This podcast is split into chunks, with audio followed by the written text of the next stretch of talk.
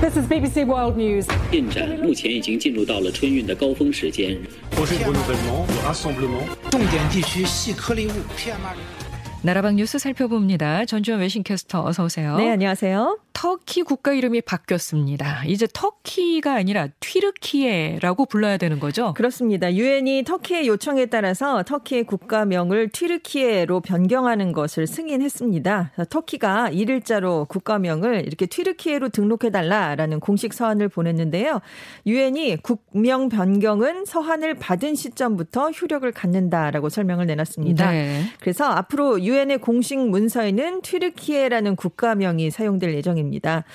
근데 사실 터키가 오래전부터 자국은 튀르키예다 이렇게 불러왔어요. 그리고 터키어로 표기한 터키의 정식 국호도 튀르키예 공화국이었습니다. 네. 근데 이제 국제사회에서는 보편적으로 터키라고 불려왔는데 이게 영어식 표현이거든요. 그래서 터키 쪽에선 불만이 많았습니다. 왜냐하면 영어 단어인 터키가 터키인과는 아무 상관이 없는 이제 칠면조의 뜻을 갖고 있잖아요. 네, 네. 그 외에도 이제 겁쟁이, 패배자 이런 걸 뜻하는 속어로도 사용됐기 때문에 좀 불만 이 많았습니다. 그래서 여러 번이나 영어식 국호를 좀 변경해 보려고 이제 시도를 했었는데요. 그러다가 에르도안 터키 대통령이 작년 12월에 이런 내용의 법령에 서명을 했고 대내외적으로 국가 명칭을 변경하는 캠페인을 진행을 했습니다. 그래서 튀르키예가 우리 문화와 문명, 가치를 가장 잘 표현한 단어다라고 강조를 했는데요. 이 튀르키예가 터키어로 튀르크인의 땅을 뜻하고요. 튀르크는 용감한 이런 뜻도 갖고 있습니다. 우리가 학교 다닐 때는 투르크로 배웠었잖아요. 그렇죠. 그렇습니다. 예. 오스만 투르크 이렇게 예. 많이 배웠었죠. 튀르크. 튀르크. 지금 튀르키예 외에도 국명, 도시명의 영어식 표기를 좀 현지식으로 바꿔보려는 국가들의 노력이 이어지고 있는데요. 태국 정부도 수도 방콕을 타이어인 끄룽텝 마하나콘으로 변경을 하려고 시도를 하고 있습니다. 그 어. 줄여서 끄룽텝 이렇게 사용하기도 하는데요.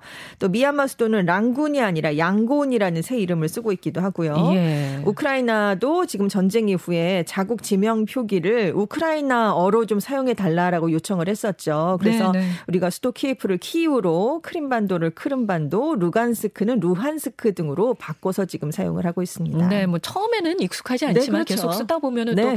또뭐 그냥 그러려니 그렇죠. 네. 쓸수 있으니까요. 예전에 뭐 그렇습니다. 버마를 미얀마로 바꿨을 때좀 네, 네. 놀랐었지만 그렇죠. 음, 미얀마 지금 너무 자연스럽게 쓰고 있잖아요. 네. 앞으로는 튀르키예로 우리가 불러야겠습니다.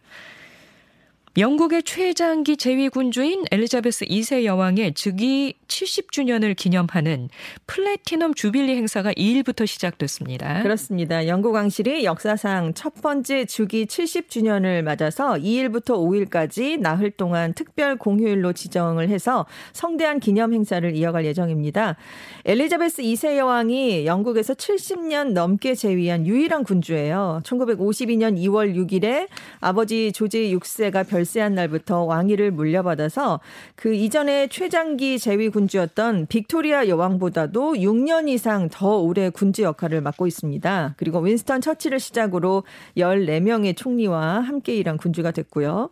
이번 행사는 지금 코로나19 대유행이 잠잠해진 뒤에 맞이하는 첫 번째 대규모 국가 행사입니다. 그리고 엘리자베스 2세의 95세 생일 기념 행사까지 겹쳤는데요.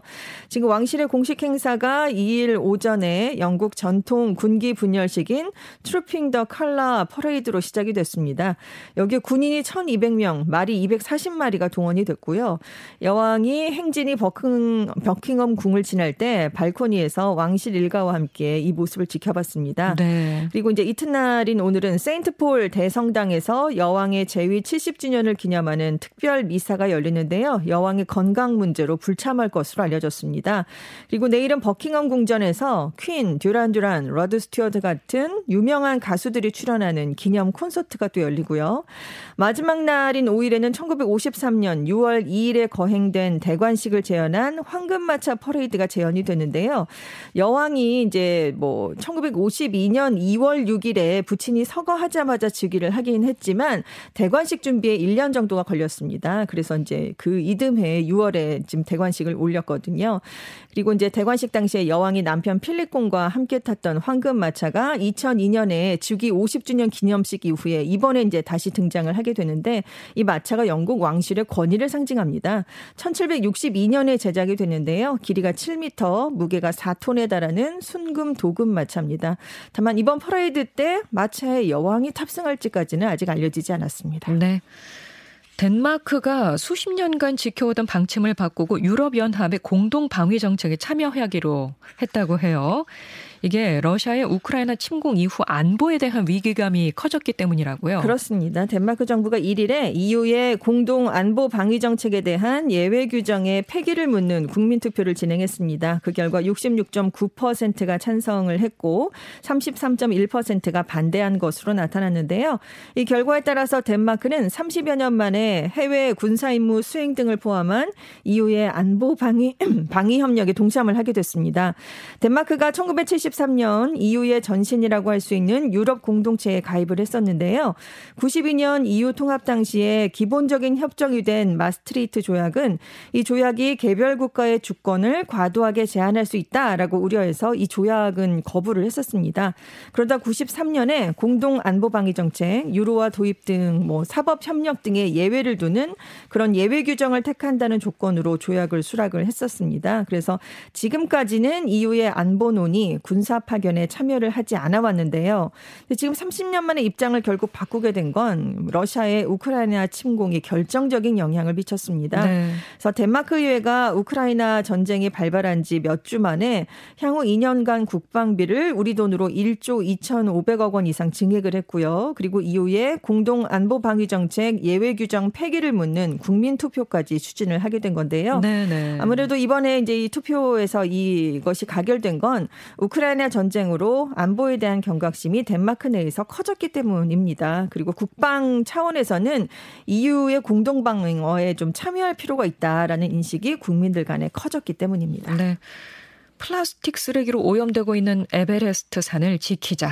네팔 호텔 협회가 호텔에서 일회용 플라스틱을 퇴출하겠다고 선언을 했습니다. 그렇습니다. 그래서 2024년 12월부터는 그 네팔 호텔에서 플라스틱 제품을 더 이상 사용할 수 없고요. 뭐 접시, 칩솔, 칫솔 같은 것도 더 이상 제공을 하지 않습니다. 네. 세계 수많은 관광객과 등산객들로 생긴 쓰레기가 큰 문제가 되고 있는데요.